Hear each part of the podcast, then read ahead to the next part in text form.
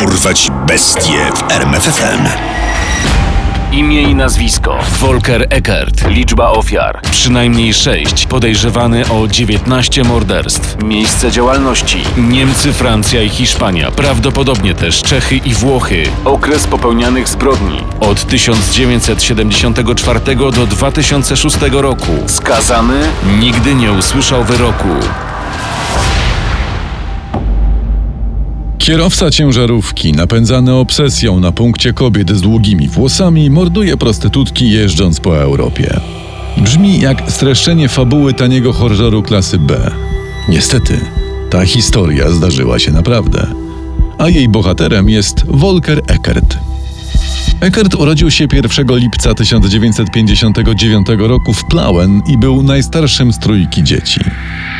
Małżeństwo rodziców młodego Volkera nie było jednak zbyt udane i rozpadło się w połowie lat 60. Eckert dość szybko przeszedł dojrzewanie, co wywołało w nim ogromne poczucie wstydu. Z tego powodu nie szukał kontaktów z rówieśnikami i był przez nich uważany za dziwaka. W 1969 roku, w wieku 9 lat, podczas zabawy, po raz pierwszy poczuł seksualne podniecenie. Bawiłem się lalkami mojej siostry. Pogłaskałem jedną z nich po włosach. Były takie piękne, długie i lśniące. I wtedy, wtedy to się stało po raz pierwszy.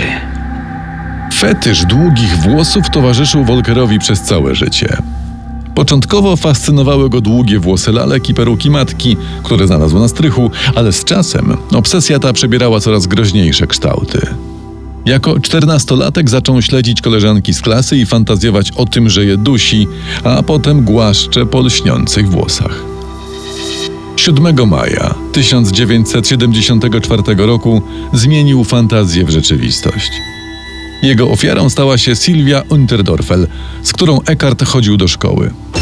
Nastolatek zwabił dziewczynę na strych jej domu, gdzie zaczął dusić ją sznurem od zasłon. Zaskoczona Sylwia próbowała stawić opór, ale Volker zacisnął mocniej pętlę na szyi dziewczyny. Gdy dziewczyna umierała, jej morderca długo gładził ją po włosach, a potem zaaranżował miejsce zbrodni tak, by śmierć Sylwii wyglądała na samobójstwo. Czternastolatkowi bez problemu udało się oszukać policję i rodziców dziewczyny. Jego tajemnica wyszła na światło dzienne dopiero 30 lat później. Tymczasem Eckert zaczął dorabiać jako malarz pokojowy, pomagając ojcu w jego pracy. Fascynacja długimi włosami wciąż w nim rosła. Wieczorami często śledził kobiety i fantazjował o kolejnym morderstwie. Swoje fantazje przekształcił w czyny trzy lata później, kiedy w jednym z zaułków Plauen Eckert próbował udusić kobietę, za którą wcześniej godzinami łaził. Ku rozpaczy mordercy odegranie jego fantazji przerwało dwóch policjantów. Zostaw ją gnoju, bo cię zastrzelimy. Jesteś aresztowany. Nie wywiniesz się. Osiemnastoletni Eckert został skazany za napaść na tle seksualnym, choć jego wyrok był szokująco niski 8 miesięcy. Podczas odsiadki odbywał sesję z więziennym psychologiem. To właśnie doktorowi Nedopilowi wyznał, że aresztowanie przyniosło mu ulgę.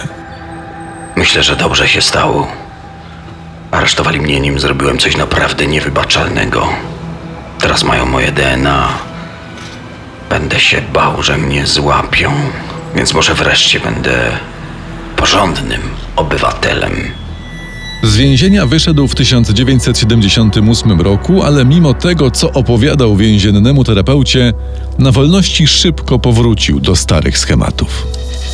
Między 1979 a 1987 rokiem w ciemnych zaułkach Plauen Volker zaatakował około 30 kobiet. Każdą z nich poddusił, dopóki nie straciła przytomności, a potem gładził po długich włosach. Żadna z kobiet zaatakowanych w tym okresie nie zginęła. Jednak w kwietniu 1987 roku w lesie pod Plauen policja znalazła zwłoki 18-letniej Heike Wunderlich. Myślisz, że to powiązane z tym świrem, co poddusza kobiety w mieście? Chociaż nie, tamten ich nie zabija. Sprawę śmierci Heike Wunderlich szybko zamknięto bez rozwiązania. Choć Eckerta nigdy nie oskarżono o jej spowodowanie, to według popularnej teorii to właśnie on stał za tym morderstwem. Żadnych wątpliwości nie ma natomiast w kolejnej sprawie z końca 1987 roku, z którą to Volker jest powiązany.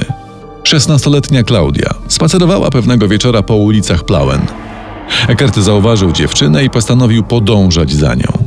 Po kilkunastu minutach śledzenia mężczyzna stwierdził, że pora przejść do bardziej drastycznych czynów.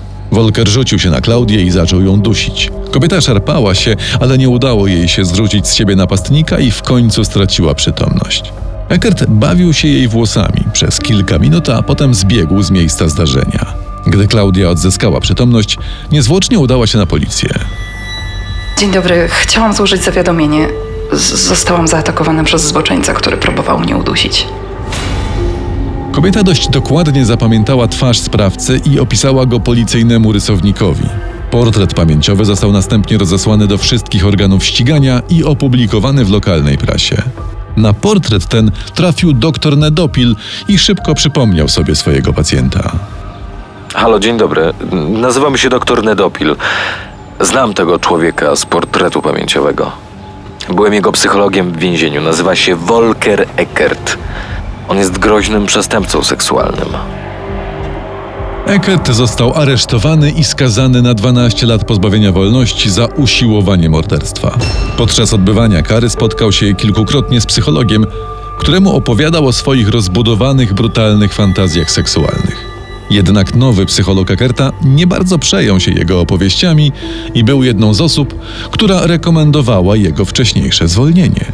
W lipcu 1994 roku, po trwającej 6,5 roku odsiadce, Volker Eckert wyszedł na wolność, a niedługo później znalazł pracę jako kierowca tira. Życie w trasie i częste spotkania z przydrożnymi prostytutkami stały się idealnym pretekstem do powrotu do morderczych, seksualnych fantazji. 25 czerwca 2001 roku w pobliżu Bordeaux zamordował prostytutkę nigeryjskiego pochodzenia. W październiku tego samego roku w pobliżu Massenet de la Selva w podobnych okolicznościach zginęła 24-letnia Hiszpanka. Podobnie jak we wcześniejszych zbrodniach popełnionych w rodzinnym Plauen, Eckert dusił kobiety. Tym razem nie przestawał jednak, gdy tylko traciły przytomność. Gdy mężczyzna upewniał się, że ofiara nie żyje, robił jej zdjęcia polaroidem. Następnie obcinał włosy, ubierał ciała i porzucał. Zdjęcia i pukle włosów trzymał w kabinie swojego tira i w mieszkaniu. W ten sam sposób zginęły jeszcze trzy kobiety. Rosjanka w marcu 2005 roku w katalońskim Saint-Sadurni do Sormort. Polka w Reims we Francji w październiku 2006 roku i Bułgarka w listopadzie 2006 roku w Hostalric również w Katalonii. To właśnie to ostatnie morderstwo doprowadziło do aresztowania Eckerta. Słuchajcie, przeglądałem monitoringi parkingów i znalazłem prawdziwą perełkę. Patrzcie!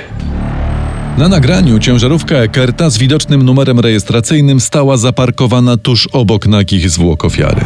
Dzięki danym ciężarówki udało się namierzyć kierowcę i kilka tygodni później niemiecka policja zatrzymała go w Wesseling w pobliżu Kolonii.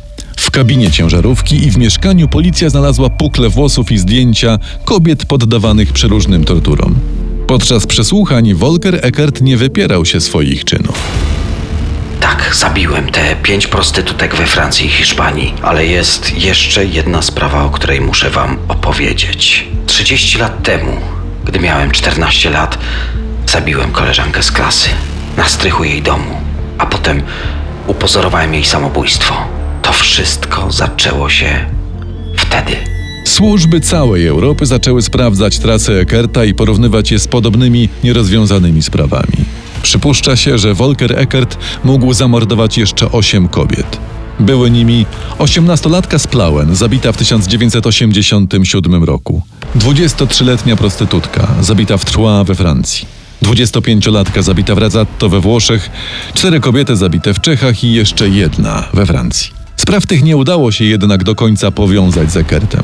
Wszystko dlatego, że w lipcu 2007 roku, oczekując na proces, Volker Eckert popełnił samobójstwo w swojej celi. A wszystkie sprawy z nim powiązane uznano za zamknięte. Zabiłem koleżankę z klasy. To wszystko zaczęło się wtedy. Poznaj sekrety największych zbrodniarzy świata. Dorwać bestie w RMFFM.